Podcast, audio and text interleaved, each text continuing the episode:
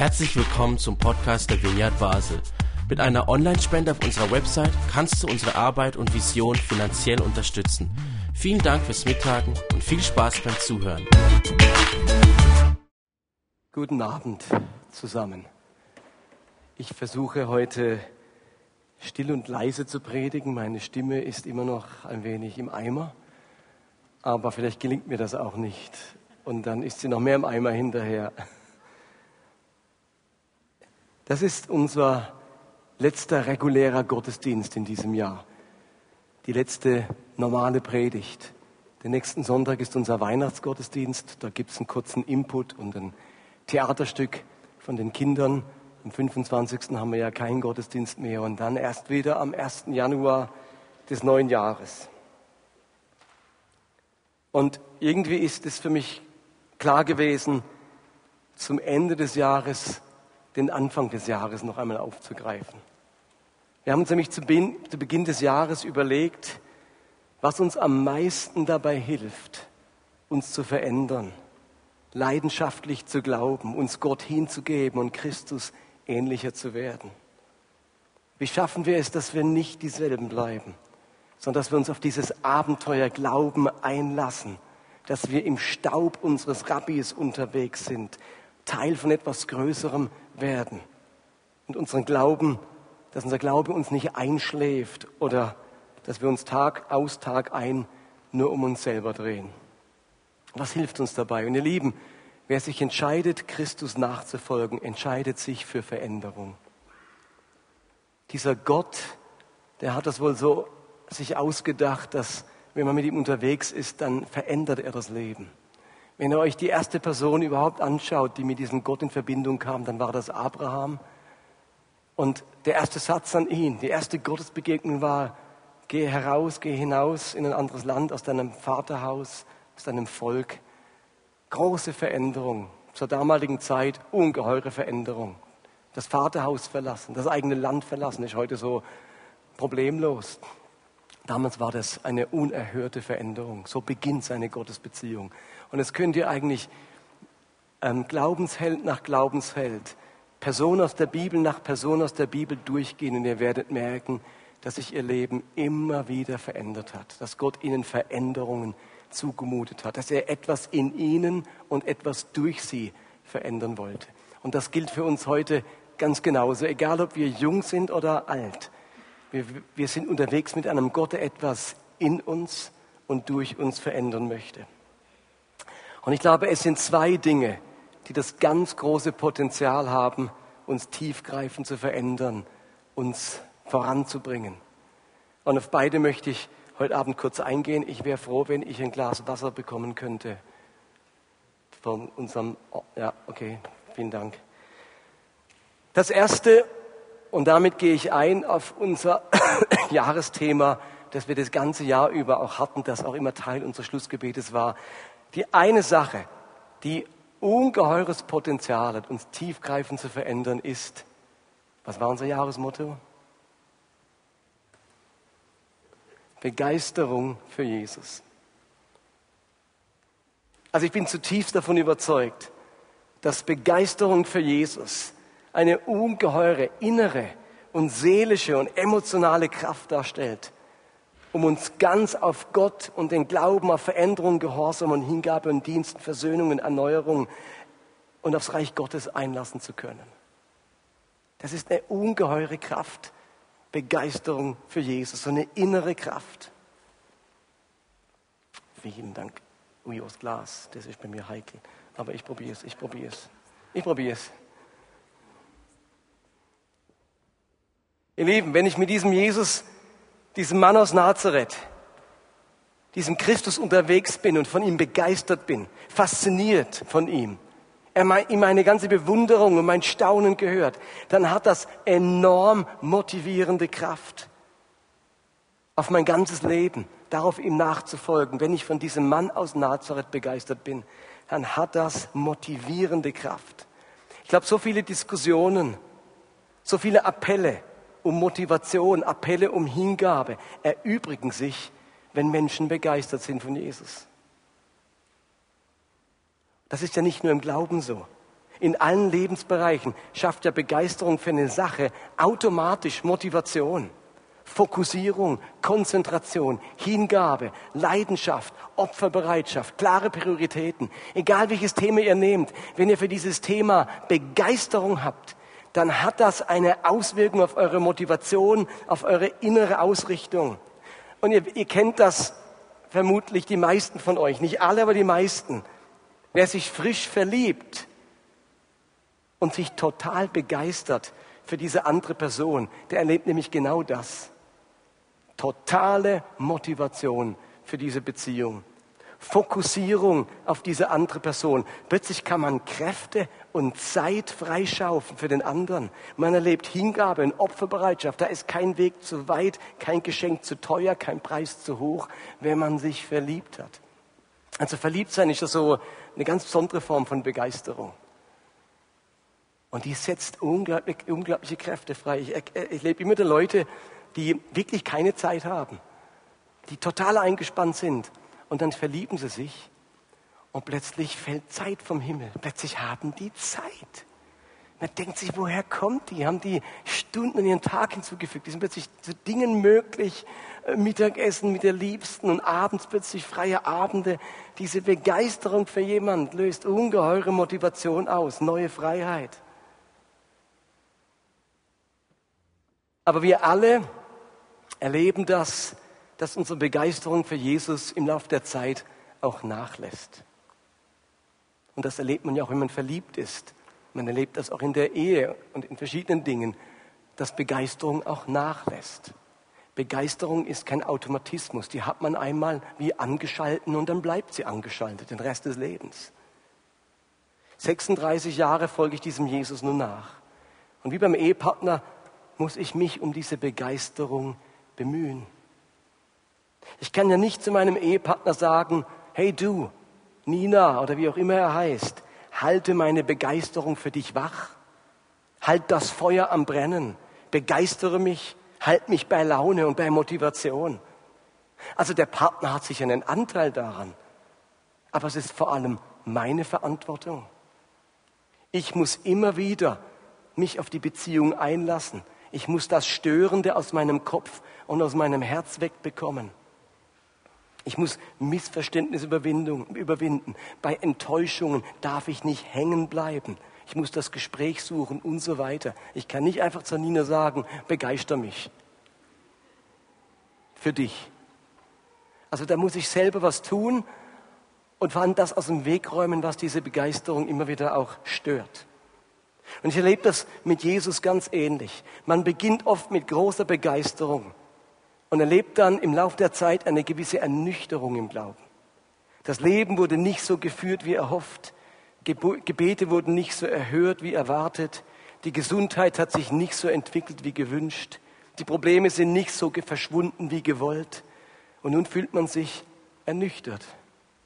Von Gott ernüchtert, vielleicht auch enttäuscht, vielleicht sogar frustriert. Mir geht es nicht anders. Und ich muss immer wieder meine Lebenserfahrungen, also die Dinge, die ich in meinem Leben erfahre, das Leben, das ich vorfinde, in Einklang bringen mit meinem Glauben. Denn es kann mich nicht in zwei Versionen geben. Der glaubende Martin und der lebende Martin.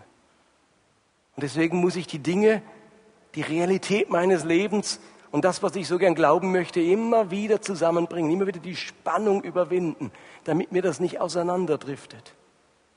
Und ich merke, wie Glaube sich verändern muss, damit ich darin immer wieder neu zu Hause bin, mich zu Hause fühle.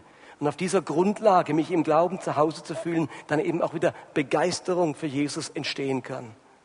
Und um diese Glaubensbewegung und Glaubenserneuerung, um die ringe ich zusammen mit euch. Und ich bitte euch mal zu überlegen, wie sich eure Begeisterung für Jesus in den letzten Jahren entwickelt hat. In den letzten Jahren, wir sagen bewusst im letzten Jahr, also in diesem vergangenen Jahr. Wie hat sich eure Begeisterung für Jesus entwickelt? Auf einer Skala von 0 bis 10, wo stand deine Begeisterung für Jesus am Anfang des, dieses Jahres und wo steht sie heute? Hat sich da was verändert? Wurde aus einer 2 eine 5, aus einer Acht eine Neun, aus einer Sechs eine Vier? Wenn du deine Begeisterung für Jesus irgendwie bewerten würdest, wie hat sie sich in diesem Jahr entwickelt? Und wie erklärt ihr euch diese Veränderung? Oder die fehlende, die ausbleibende Veränderung? Und wer trägt die Verantwortung dafür? Wo seid ihr versucht, jemandem die Schuld dafür zu geben? Ich nehme immer wieder wahr, dass man als Prediger oder als Gemeinde nur eine kleine Zutat ist im Rezept für mehr Begeisterung. Da möchte ich mich gar nicht überschätzen, auch die Gemeinde nicht. Es ist nur eine Zutat. Aber mit einer Zutat kann man sich noch keine Begeisterung backen. Da braucht es viel mehr. Ist nur eine Zutat. Die wichtigste Zutat, die seid ihr selbst. Eure Entscheidungen, eure Bereitschaft zur Veränderung und zum Wachstum. Ich habe mich überlegt, was hat meine Begeisterung für Jesus vorangebracht in diesem Jahr? Und vieles davon habe ich euch auch immer wieder Anteil nehmen lassen. Was das Herz voll ist, geht der Mund über. Und mein Mund ist eben oft auf dieser Bühne. Für mich war es so wichtig zu erkennen, dass für uns das Wort Gottes zunächst einmal eine Person ist und nicht ein Buch. Das war für mich wieder eine ganz neue, wichtige Entdeckung. Ich glaube an eine Person und nicht zuerst an ein Buch. Es heißt nämlich, das Wort wurde Buch und kam in unser Bücherregal. Nein, das heißt nicht, das Wort wurde Fleisch und lebte unter uns. Das Wort Gottes wird zunächst einmal eine Person. Jesus ist das personifizierte Wort Gottes. Und dieses Buch, das wir Bibel nennen, legt Zeugnis ab von diesem Menschen, von diesem Wort Gottes. Aber die Bibel bezeugt das Wort Gottes, aber Jesus ist das Wort Gottes. Und ich habe eine Beziehung zu diesem Jesus. Ich bin Christ, nicht Biblizist. Und auch wenn ich die Bibel total schätze und sie ist mir mein liebstes Buch und hat einen ganz wichtigen Platz in meinem Leben, so folge ich einer Person und ich möchte diesen Menschen nachahmen und diesen Menschen nachfolgen. Ich bin von Jesus zunächst mal in eine Beziehung eingeladen und nicht zuerst in einen Lesezirkel. Das war das eine, was für mich Begeisterung auslöst. Und das ist ein großer Unterschied zu den anderen Religionen. Dort ist das Wort Gottes zunächst einmal ein Buch auch immer man es nennt. Bei uns ist es eine Person, die auferstanden ist, die wir nicht irgendwie in der Vergangenheit an einem Grab besuchen, sondern die lebt, heute lebt, in uns lebt. Eine zweite Sache, die meine Begeisterung für Jesus auslöst, und ich merke, ich wiederhole auch ein bisschen von dem ganzen Jahr über so ein paar wichtige Themen, das ist für mich, dass ich erkannt habe, dass Gottes Charakter, Gottes Charakter sich unverfälscht und vollkommen in Christus offenbart. Gott ist nie anders, als er sich in Christus gezeigt hat. Wurde einer der wichtigsten Sätze meines Lebens. Christ, Gott ist nie anders, als er sich in Christus gezeigt hat. Ich muss alles von Christus her verstehen, alles von Christus her deuten. Jesus und vor allem Jesus am Kreuz, Jesus am Kreuz ist die Offenbarung der bedingungslosen und unbedingten Liebe Gottes. Versteht ihr? Auch das Alte Testament und schwierige Bibelstellen, die muss ich von Christus her verstehen. Wir müssen die Bibel von hinten nach vorne lesen, von Christus her lesen. Und wo ich auf einen Konflikt stoße, wo ein Bibeltext oder eine biblische Aussage dem Evangelium von Jesus Christus beziehungsweise der Botschaft und der Ethik Jesu widerspricht oder nicht entspricht, dann behält Jesus Christus Recht und der Bibeltext gerät unter das Licht Jesu.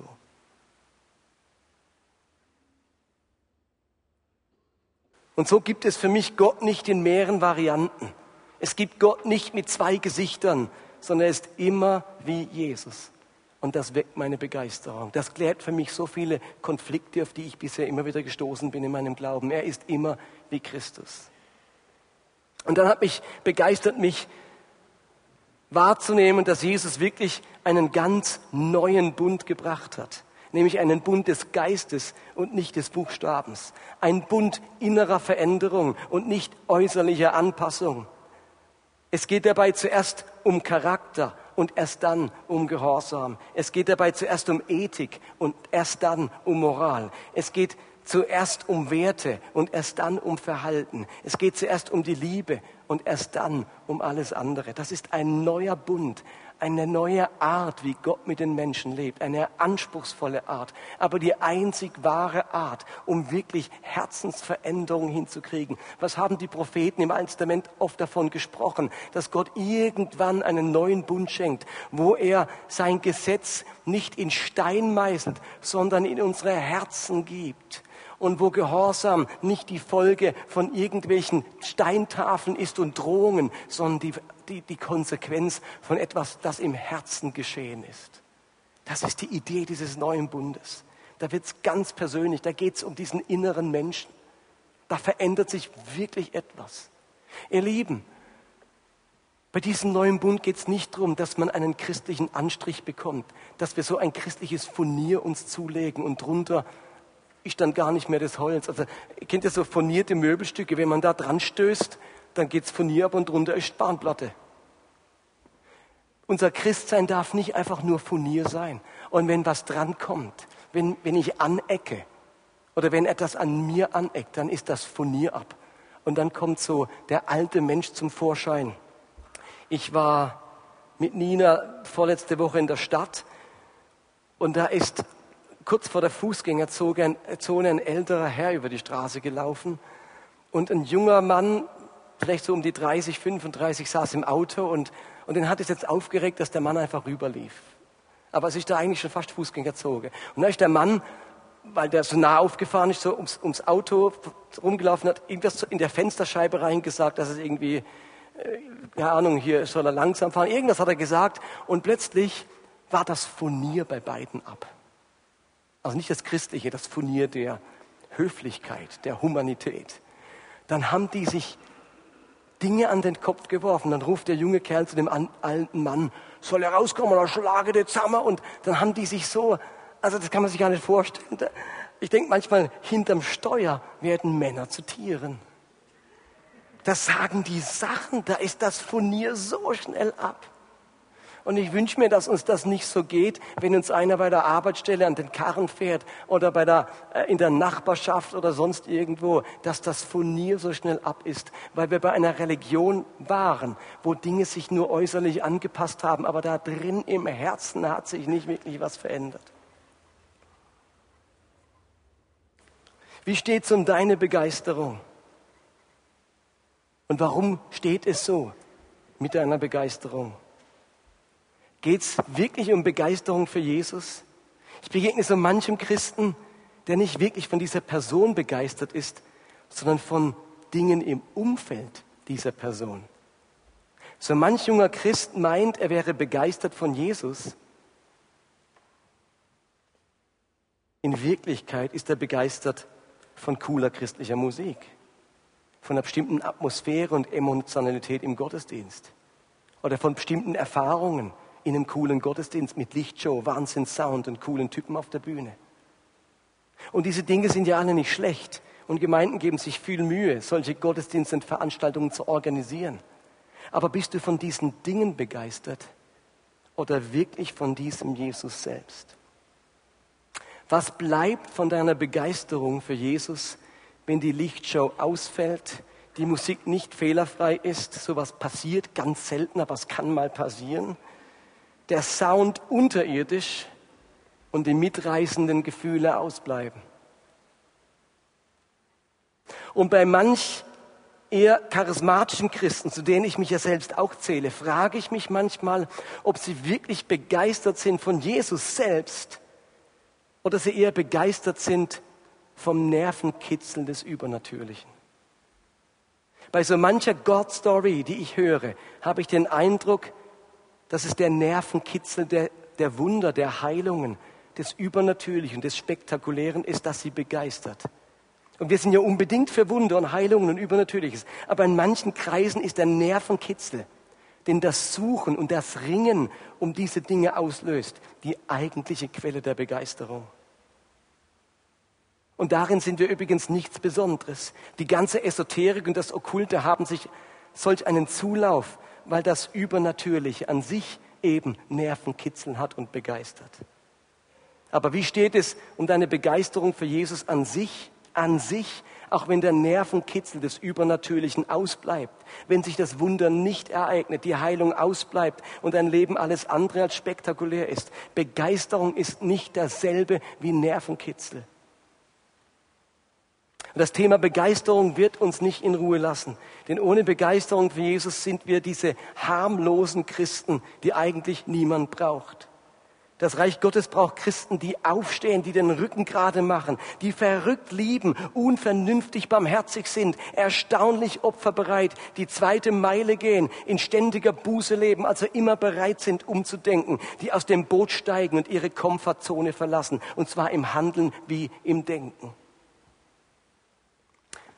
Das ist das eine, was uns wirklich nachhaltig verändert. Begeisterung für Jesus.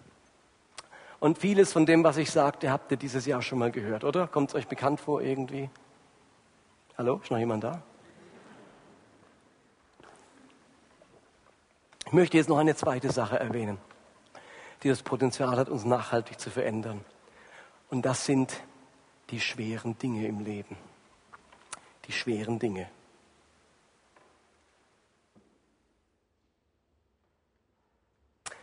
Wer von euch hat nicht schon gebetet, dass Jesus unser Leben und unseren Charakter prägen soll?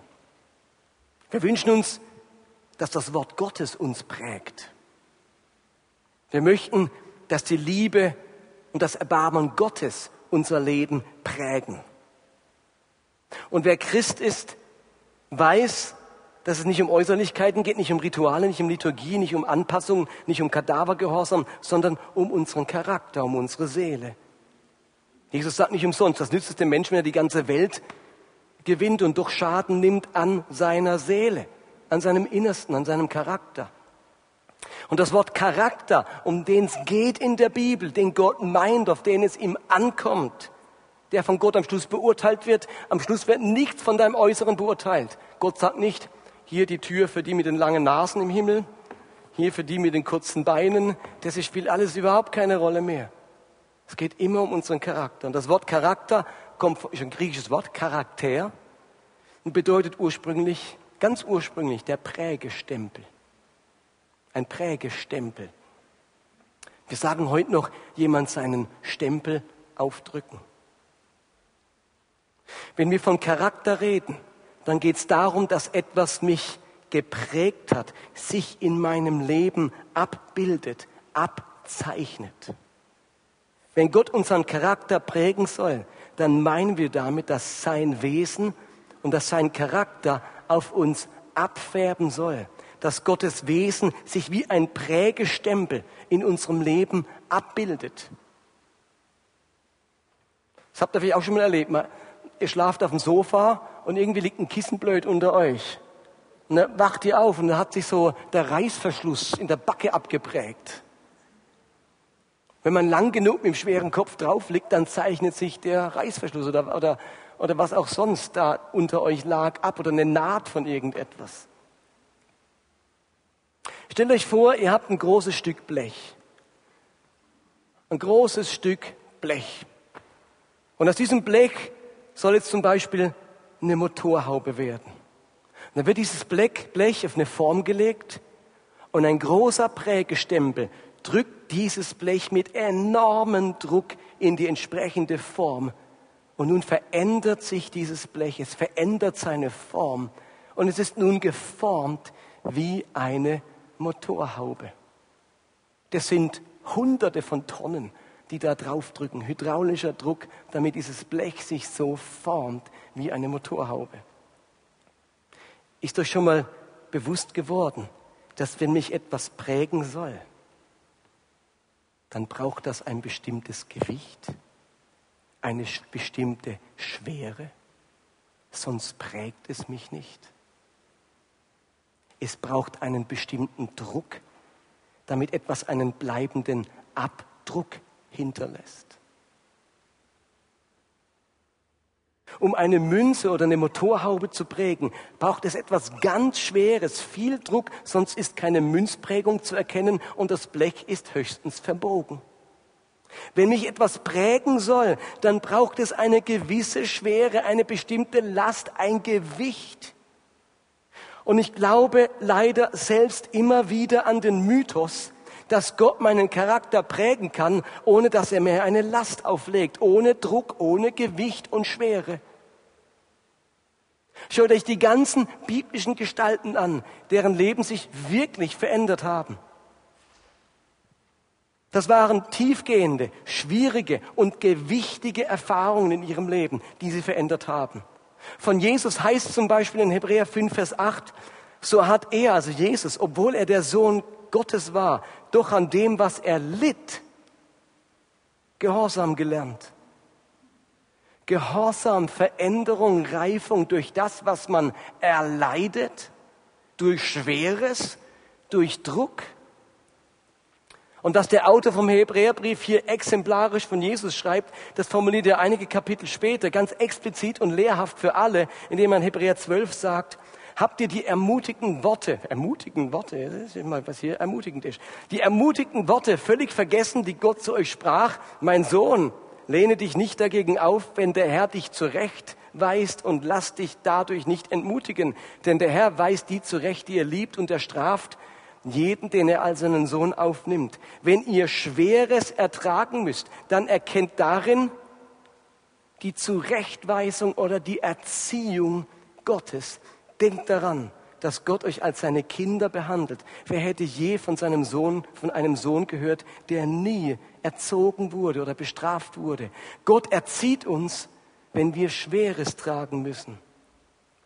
Und den neu zum Glauben gefundenen Christen, den erklärt Paulus immer wieder, zum Beispiel in Apostelgeschichte 14, und in allen Städten stärkten sie die Jünger und ermutigten sie dazu, unbeirrt am Glauben festzuhalten. Nach Gottes Plan, so sagten sie zu ihnen, müssen wir viel Schweres durchmachen, ehe wir in sein Reich kommen. Von so vielen Christen höre ich immer wieder, ich möchte aber keinen Druck. Ich möchte dann keinen Druck gemacht bekommen. Wir sind ja heutzutage in unserer Gesellschaft Weltmeister in der Leidvermeidung, wollen uns alles Schwere und Unangenehme vom Leib halten. Druck ist uns für uns von vornherein schlecht, nie ein adäquates Mittel, immer nahe an der Manipulation. Und ich sage dir aus meiner eigenen Erfahrung und aus dem Zeugnis der Heiligen Schrift, wer immer, wer immer sagt, ich will dann keinen Druck, der legt ein Bekenntnis ab. Dann macht dir Gott vielleicht auch keinen Druck. Aber die Frage ist, was sich dann in deinem Leben formt, was Gott prägen kann, was sich langfristig abzeichnet in deinem Leben. An so vielen Stellen begegnet mir das nämlich auch im Christentum. Da gibt es ganze theologische Systeme, bei denen es nur um Leidvermeidung und die Schaffung von Wohlstand und Wohlbefinden geht. Wir sind auf dem Weg zu einem Glauben Leid. Wir wundern uns, wenn wir wieder mal auf einer christlichen Konferenz waren, warum das Ganze so wenig bleibenden Eindruck bei uns hinterlassen hat. Wir hoffen nämlich mit genügend tausend Leuten im Saal, fetziger Musik, feurigen Rednern und aufgeheizter Stimmung bleibende Veränderung zu erleben. Ihr lieben jungen Leute, die ihr alle in diesem Jahr zum Praise Camp gehen werdet. Dort werdet ihr ganz viel Tolles erleben und hören und ich unterstütze diese Veranstaltung total. Begnadete Sprecher, göttlicher Lobpreis, ein beeindruckendes Setting. Aber was euch wirklich verändert und euch prägt, ist das Schwere, auf das ihr euch einlasst. Sind die Herausforderungen, die ihr annehmt. Ist das Anstrengende, dem ihr nicht aus dem Weg geht. Ist der Druck, dem ihr nicht ausweicht. Wer einen Glauben leid möchte, wer keinen Druck brauchen kann, wer Schweres so schnell wie möglich vermeiden möchte und sich solchen Situationen entzieht, der erlebt auch nicht die prägende Wirkung dieser Dinge. Wer dem Druck und dem Schweren ausweicht, dessen Blech ist am Ende lediglich verbeult. Ja, Druck, das Schwere kann uns verbeulen, kann uns demolieren, aber eben auch formen und prägen. Steht ihr, ich sage überhaupt nicht, dass Schweres automatisch immer was Wunderschönes formt in unserem Leben. Ja, Schweres kann auch verbeulen. Das kann mich verbiegen, auch meine Seele verbiegen. Aber ich bin davon überzeugt, wenn Gott dieses Schwere in die Hände bekommt, wenn ich mich ihm hinhalte und gut hinhöre, dann hat das Schwere das Potenzial, nicht nur zu demolieren, sondern im Gegenteil zu formen und zu prägen. Wenn ich mein eigenes Leben betrachte, dann waren es die ganz schweren Zeiten, die zu den entscheidenden Veränderungen und Prozessen in meinem Leben geführt haben. Als meine Mutter starb oder meine Ehe zerbrochen ist, da hatte das enormes Gewicht, eine Schwere, echtes Leid. Und zunächst einmal habe ich gestöhnt und gejammert und geschimpft und gehadert und gezweifelt und wollte mich irgendwie herauswinden. Aber dann habe ich gefragt, Gott, was möchtest du prägen in meinem Leben durch diese Schwere, das du in meinem Leben zugelassen hast? Und wenn wir uns dem dann aussetzen, Gott hinhalten, dann kann er uns prägen, dann kann sich in unserem Leben etwas formen, dann kann sich sein Charakter in uns abbilden, ohne dass nach kurzer Zeit das wieder verschwindet und alles nur ein Strohfeuer war. Wenn du also im Moment durch etwas Schweres gehst, wenn dir Leidvolles begegnet, dann darfst du jammern und du darfst klagen und du darfst hadern. Das darf man. Und das haben die biblischen Leute auch gemacht. Und die Psalmen sind voll davon. Das muss man vor Gott nicht verschweigen. Das Jammern und Klagen und Hadern. Aber ich kenne leider zu viele, die bei diesem Jammern und Klagen stehen bleiben. Jahrelang, jahrzehntelang.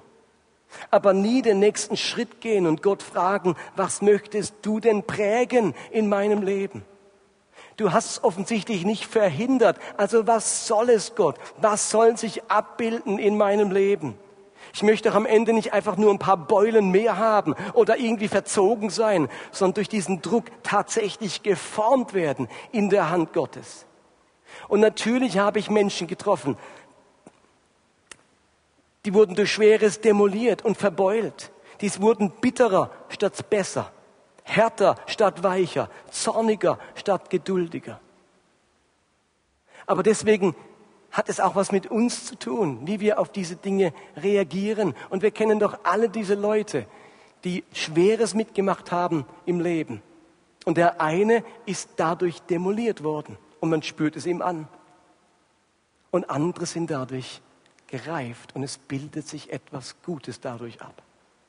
Und es hat was mit den Leuten selbst zu tun.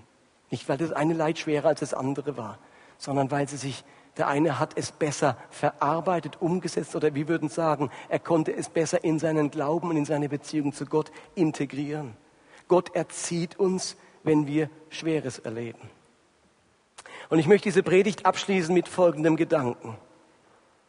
Wenn ich möchte, dass mich etwas prägt, dann muss ich dieser Sache Gewicht verleihen. Denn nur was genügend Gewicht hat, kann mich auch prägen. Um einer Sache Gewicht zu verleihen, Schwere, ich muss es anders sagen. Ich kann einer Sache durch ihre Schwere Gewicht verleihen, aber auch durch ihre Häufigkeit.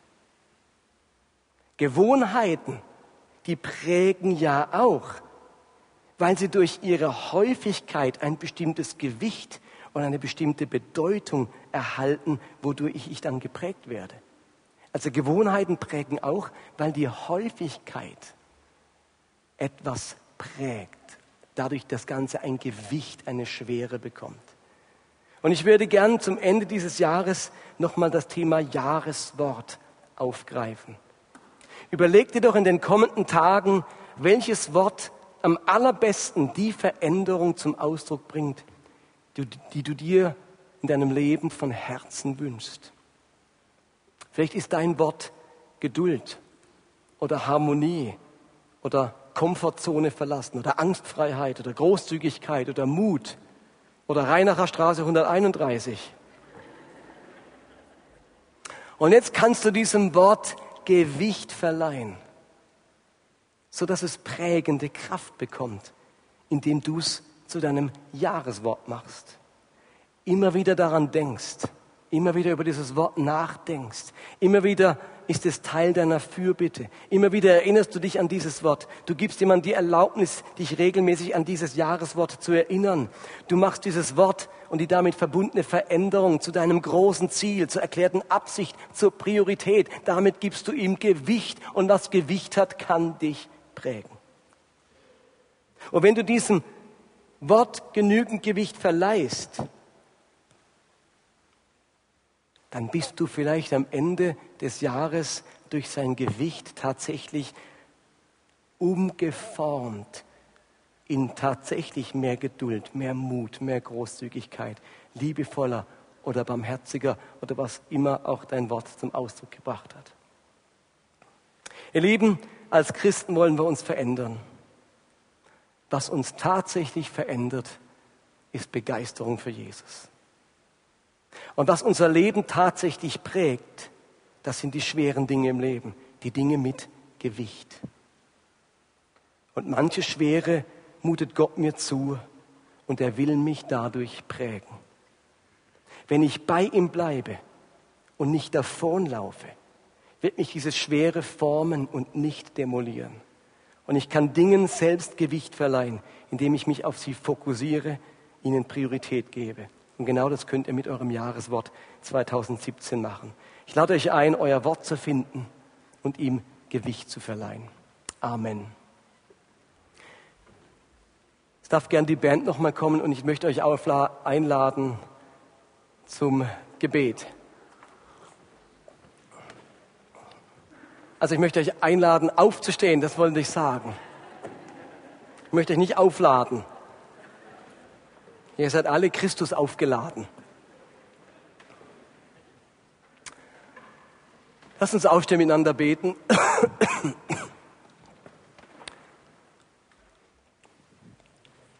Himmlischer Vater, eines wissen wir.